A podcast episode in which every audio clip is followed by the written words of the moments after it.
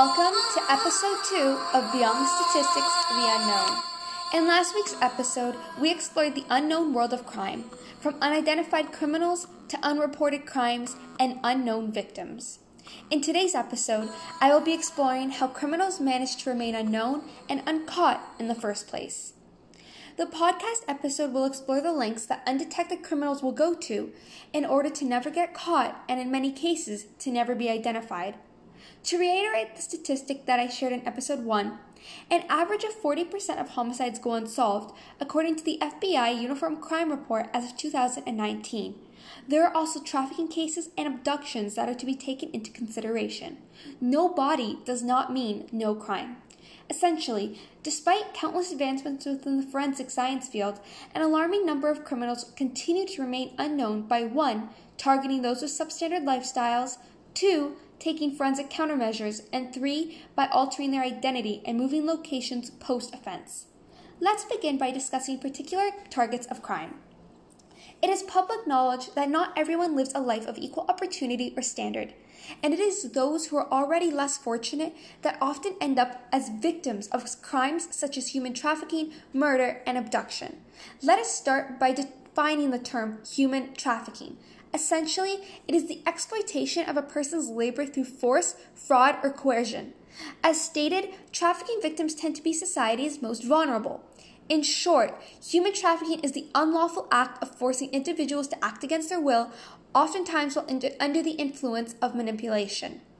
It is estimated that on an international scale, there are between 20 million and 40 million individuals in modern slavery. The United Nations refers to the number surrounding human trafficking as the hidden figure of crime, due to how the majority of trafficking cases remain undetected. Estimates suggest that internationally, only about 0.04% of human trafficking case survivors are identified. This statistic goes to show just how the vast majority of trafficking victims are unknown. Estimates suggest that an alarming 50,000 people are trafficked into the U.S. each year, most often from Mexico and the Philippines. This is according to DoSomething.org. Those living substandard lifestyles, who are oftentimes the victims of human trafficking and other crimes, include but are not limited to sex workers, illegal immigrants, and homeless youth. It is also important to understand the meaning of the term homeless, which can apply to various situations. Homelessness is defined by the Canadian Observatory on Homelessness as an individual or family without stable, permanent, appropriate housing or the immediate prospect, means, and ability of acquiring it. This can apply to youth in the foster care system, youth on the street, and even sex workers. These profiles are statistically most vulnerable to human trafficking in particular. Prostitutes, for instance, operate under the coercion and manipulation of traffickers. And a study in Chicago found that 56% of prostituted women were initially runaway youth, and similar numbers have been identified for male populations, according to the National Human Trafficking Hotline. Likewise, reports indicate that a large number of child sex trafficking survivors in the U.S. were at one time in the foster care system. These statistics show an apparent and strong connection between homeless youth and trafficking. A statistic which is significant to why so many traffickers get away with trafficking is as follows. In 2018, over half, 51.6%, of the criminal human trafficking cases active in the US were sex trafficking cases involving only children. Essentially, children are the primary target of trafficking, but they are also the least likely to admit that they were trafficked. And it is for this very reason that many traffickers are never caught. For the sake of providing insight into the unknown world that is human trafficking, in the rare case where a trafficker is identified, it is documented that the vast majority of victims, at 92%, knew the perpetrator who was responsible. In respect to 31% of reported trafficking cases, the victim and the accused had a relationship as either a friend or an acquaintance, and the most common relationship between those who are trafficked and the traffickers. Furthermore, close to another third, at 29%, of victims were trafficked by a current or former intimate partner. More specifically, 1 in 4, at 24%, victims of human trafficking were trafficked by a current or former boyfriend, girlfriend, or other intimate partner, while for 5% of the victims, the accused person was a current or former spouse or common law partner. This concept is another reason as to why traffickers are not always reported, because despite circumstances, there is still a bond between the victim and the perpetrator in many cases. Now, think back to an example in your life. Has there ever been a time that someone betrayed you and hurt you so bad, yet you still have a relationship with them because you still care about them despite what they have done? This, the same concept applies to human trafficking. As explained in a study by Loyola University New Orleans, trauma bonding makes youth feel dependent on their traffickers and as if leaving them will actually create more harm than good. So, as a result, young people struggle psychologically to find the strength to escape. Youth express conflicted feelings about their traffickers. To provide perspective on the number of traffickers that remain unidentified, Statistics Canada reported that of the 1,708 incidents of police reported human trafficking since that of 2009, nearly half, at 47%, have not been cleared. This means that an accused person has not been identified by police in connection to the incident. It is scary to think that there are hundreds unknown traffickers possibly walking among us. As demonstrated, there are several explanations as to how human traffickers remain at large.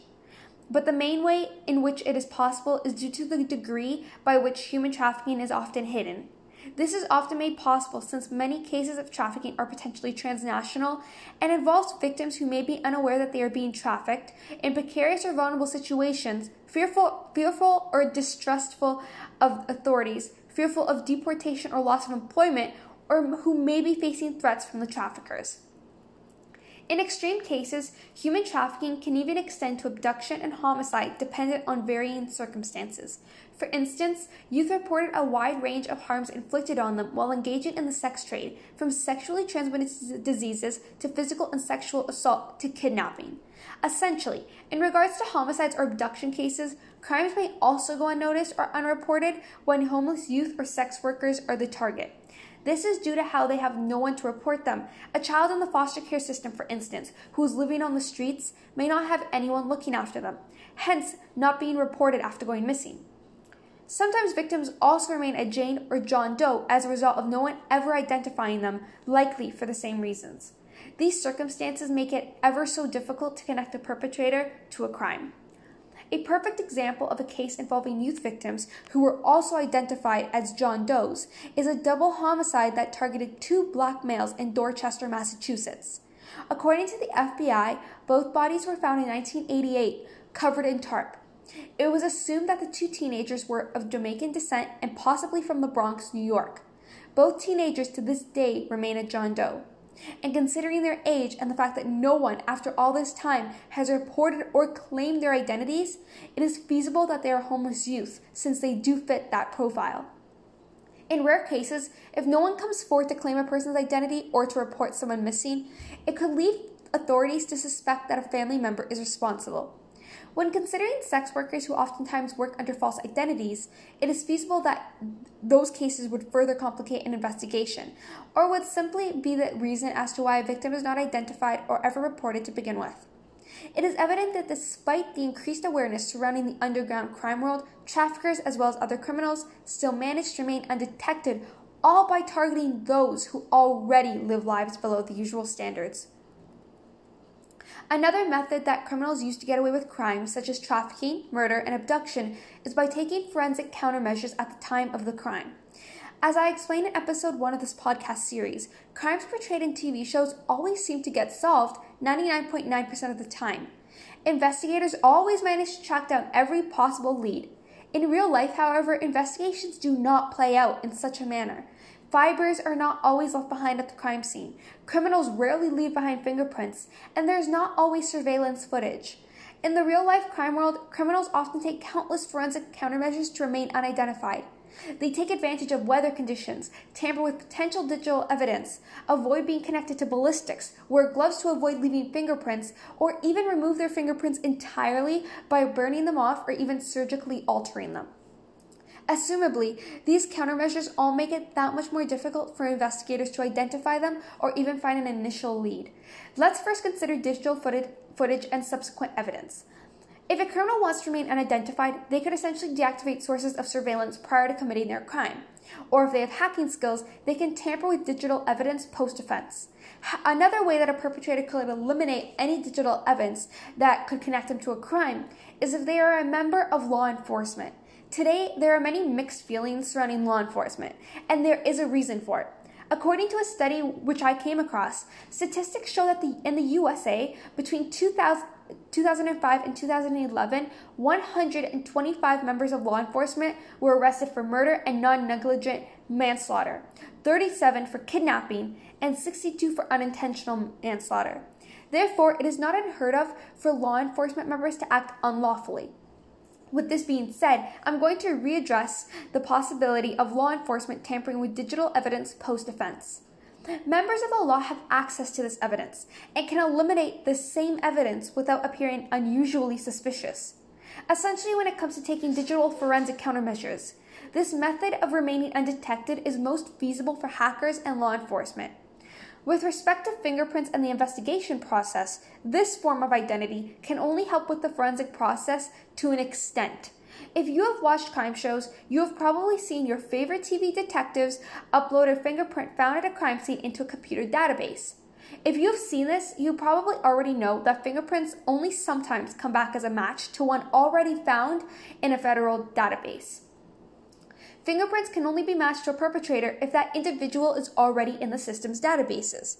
If not, investigators have nothing to compare it to, and the fingerprint cannot serve as, as an identification tool. Oftentimes, however, criminals avoid leaving fingerprints altogether.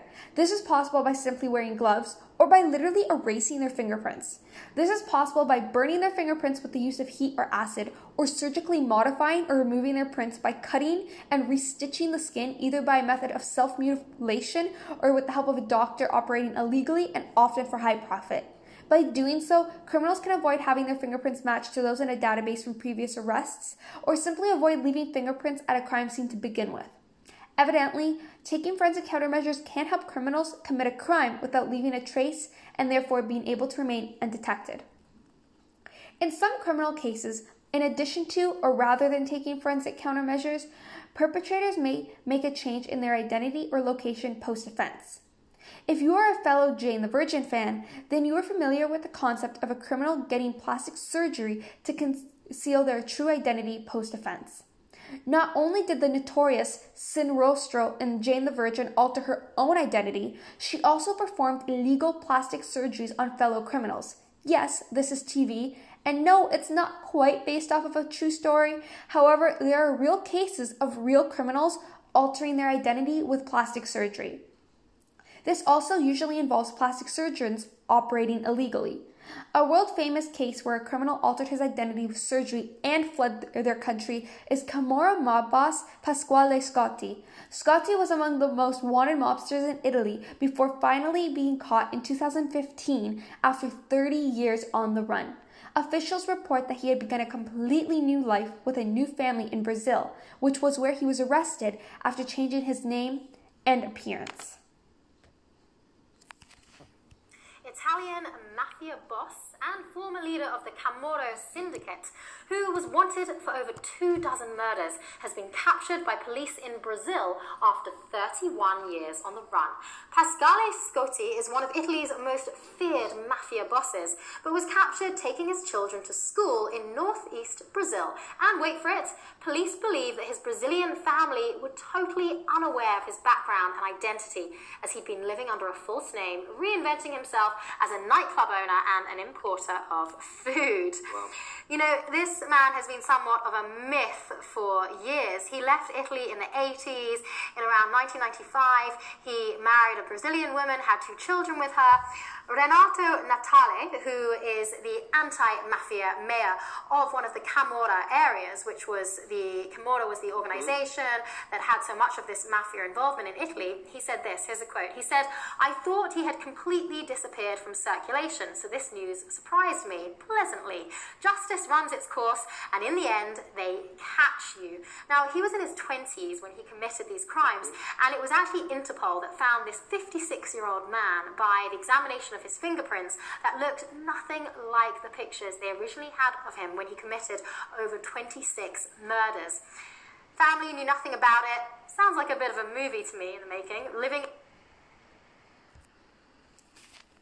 Scotti fled Italy and underwent several plastic surgery procedure, procedures as officially reported by police to remain undetected for decades. This makes you think how many other fugitives are out there still managing to remain uncaught thanks to plastic surgery?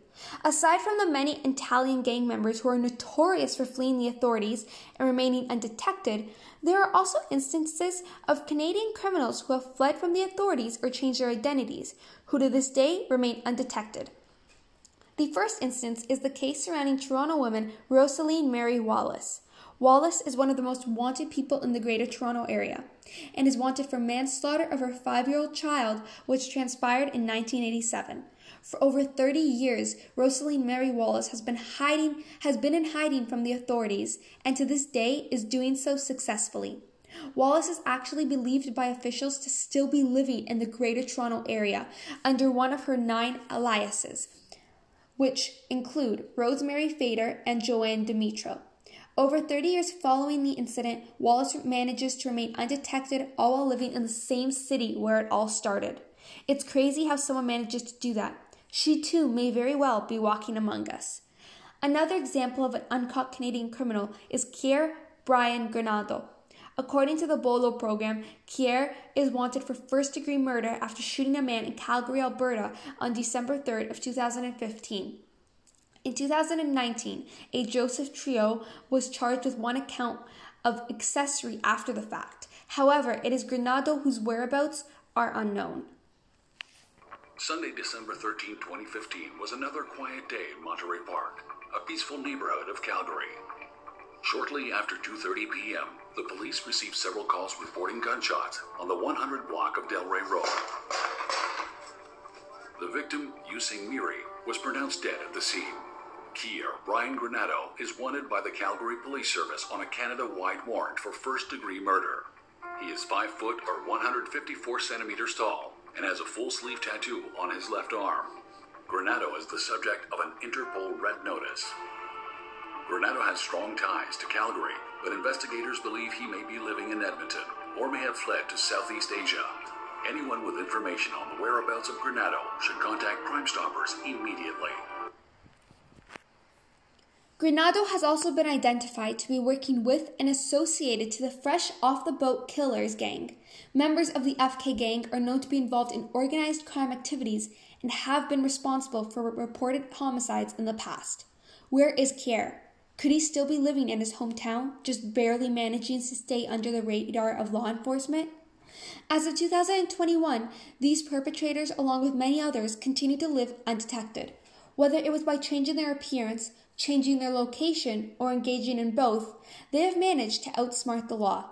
Their stories truly do make for the perfect movie plot. Do you think you have the skills that it takes to get away with murder? In this episode, in this episode, I explored how criminals manage to remain unknown or simply uncaught in the first place. From targeting those who already live vulnerable lives to never leaving behind a trace of their presence at a crime scene to beginning a new life, these perpetrators are living right under our noses. Are you feeling a little unsettled? If you are enjoying this crime podcast, don't miss next week's episode. I will be taking you into the secret world that is cybercrime. Who is the face behind the screen?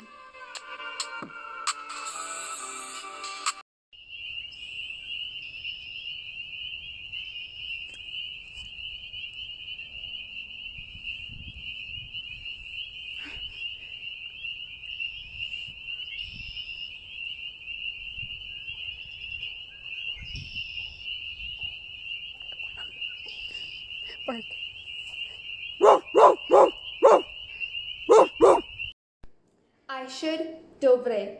You should, dovresti. He, she, dovrebbe. We, dovremmo. You all, dovrebbe. They, dovrebbero. I could, potrei.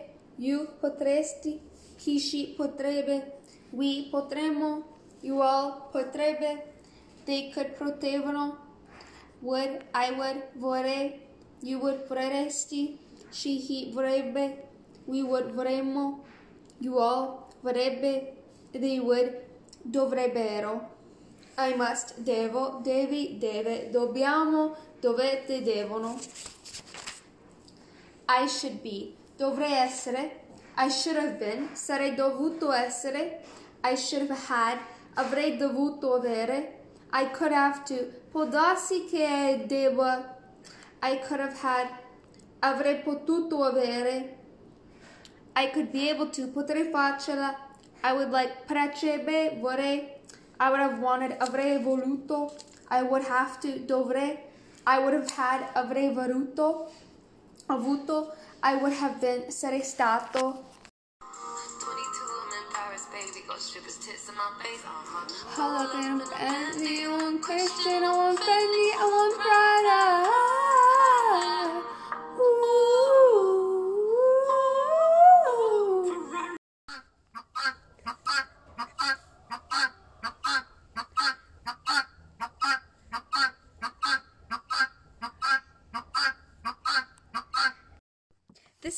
Is Melissa D'Alessandro, and today I will be interviewing the subject of my. Oh, shoot!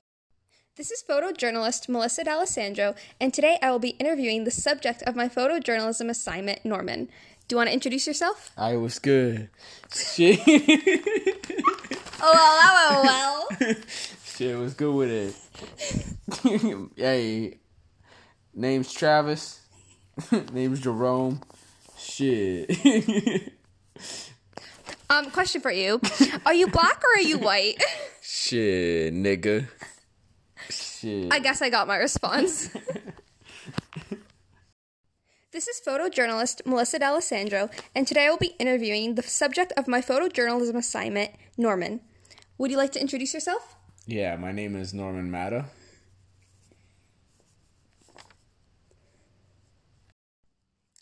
So, for the assignment, I photographed you and your dog Chimas walking to the park in your local neighborhood. Now, was this your first experience being photographed by a photojournalist? Yes, it was. And how was how? Ooh. And how did you like being in front of the camera? Oh, I loved it. You know, I'm I'm very I'm very uh photo capable. Does that mean? Was the word Pho- photosynthesis? Yeah. So, how did you like being in front of the camera? oh, I loved it. Uh, you know, it was a very, very pleasant experience.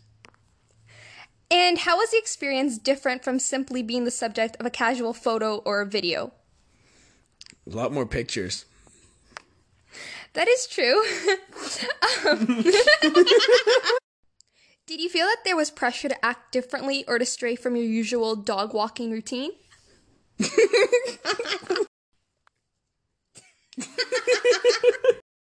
Yeah, I suppose as uh the photojournalist here had to take multiple pictures, you know. So I, I guess it's straight away from the usual dog walking routine. In what way did that routine change? In a way that uh I couldn't really hit my dog as much. Shut up. You know, as a wanted man, uh, you know, I hate the niggers. You forgot the question, didn't you? I did. Would you say that your dog Chimas acted any differently during the walk since I was there? Someone new? Yes, she definitely acted more hyper. Do you believe that your neighborhood is a good setting for a photojournalism assignment? Yeah, Can you elaborate? sure. Do you believe that you would have had a more enjoyable experience being the subject of a photojournalism assignment had the setting been different? Yeah, definitely. I feel like it would have been more interesting for me, as that's the usual routine I walk every day. So it was more so very uh, bland and just normal for me. Now, um, obviously, for photojournalism, you want to stay true to your subject's routine and you want all photos to be candid, essentially, as to not alter the experience. So, do you believe on that note that it is truly possible to be authentic and maintain genuine routine and character when being the subject of photography, or is there a subconscious instinct to act? I would more so say it's conscious. Uh, I feel like no one acts really their actual self in front of a camera. So when a camera is added to a setting, I feel like everyone wants to look their best, you know, perform uh, to the best of their abilities, quote unquote. But um, so I don't, I don't think that it is subconscious. I'd say it's more so just consciousness. I feel like everyone wants to be the best when they're in front of a camera, or like wants to be at their best at least. This is photojournalist Melissa D'Alessandro, and today I am here with the subject of my photojournalism assignment, who I am going to interview regarding his experience being in front of a camera for photojournalism purposes. So, would you like to introduce yourself? Yeah, my name is Norman Matta. So, for the assignment, I essentially photographed him walking his dog Chimas in their local neighborhood to a local park. So, was this your first experience being photographed by a photojournalist? Yes, it was. And how do you like being in front of a camera? I enjoyed it. I tried to act as candid as possible, but being in front of a camera, it's hard. So, this sort of ties into my next question. How was the experience different from simply being the subject of a casual photo or video? Um, it was definitely different in a sense that um, this needed to be more candid, and uh, it was just you know going going about my routine. But when someone tries to photograph you, like let's say like in a different setting, you want to look your best, and that's definitely not candid. So I guess by that sense, it was pretty different. And so, do you feel that there was pressure to act differently or to stray from your usual dog walk- walking routine then, on that note? Uh, yes, there was, but I feel like it was more so subconsciously because I know that you know that this assignment had to be candid and I just have to act regularly. But when you're in front of a camera, I feel like it's you know very difficult to do that. And would you say that your dog Chimas acted any differently during the walk since I, someone new, was there? Yeah, definitely. She she acts very hyper around people, so you know, be it anyone, she she'll act differently. And do you feel that your personal experience during this, um, during this, uh, oh, sh- and would you say that you would have found the experience more enjoyable if, say, I had photographed you in a different setting? Definitely, as um, this kind of just felt bland and normal for me, so it wasn't really like, you know, anything special. If it was in a different setting, I feel like uh, I would have enjoyed it more too because of it would have strayed from my normal routine. And do you believe that it is truly possible to be authentic and maintain genuine routine and character when being the subject of photography? Or, like you mentioned before, is there a subconscious instinct to quote unquote act? Um, I suppose there is, but there's also uh, conscious effort to try to like look your best or to act in a certain way. Um, it is quite hard to remain in routine and just to remain natural when you're in front of a camera. I feel like I feel like it's just human instinct to try to behave like the best way you can and to act normally, you know. So trying to make it candid is quite difficult, but you know, I tried my best. And are there any changes that I could have made to better your experience of being the subject of photojournalism? Mm, no, I don't think so. It was a it was just a normal experience. It didn't feel like you were intruding on my space or um it, it didn't really I tried to block out the fact that you were there so that I could make it candid. So, I mean, yeah, no. I don't think so. Okay, so those are all the questions that I had to ask you. So thank you for doing the time. Take. Oh. So those are all the questions that I had to ask you. So thank you for taking the time to do this interview with me. And um, if you would like to just say bye to the audience for me. and on a final note, do you have any advice to give to somebody else who is also the subject of a photojournalism assignment? Yeah, I mean, just act as uh, act as candid as possible and try to remain natural. Um, do your best.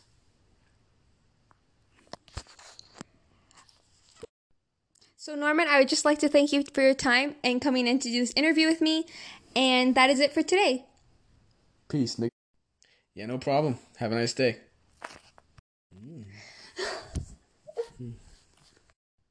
I would just like to say thank you, Norman, for coming in today and taking the time to do this interview with me. Yeah, no problem. Okay, and that's it for today.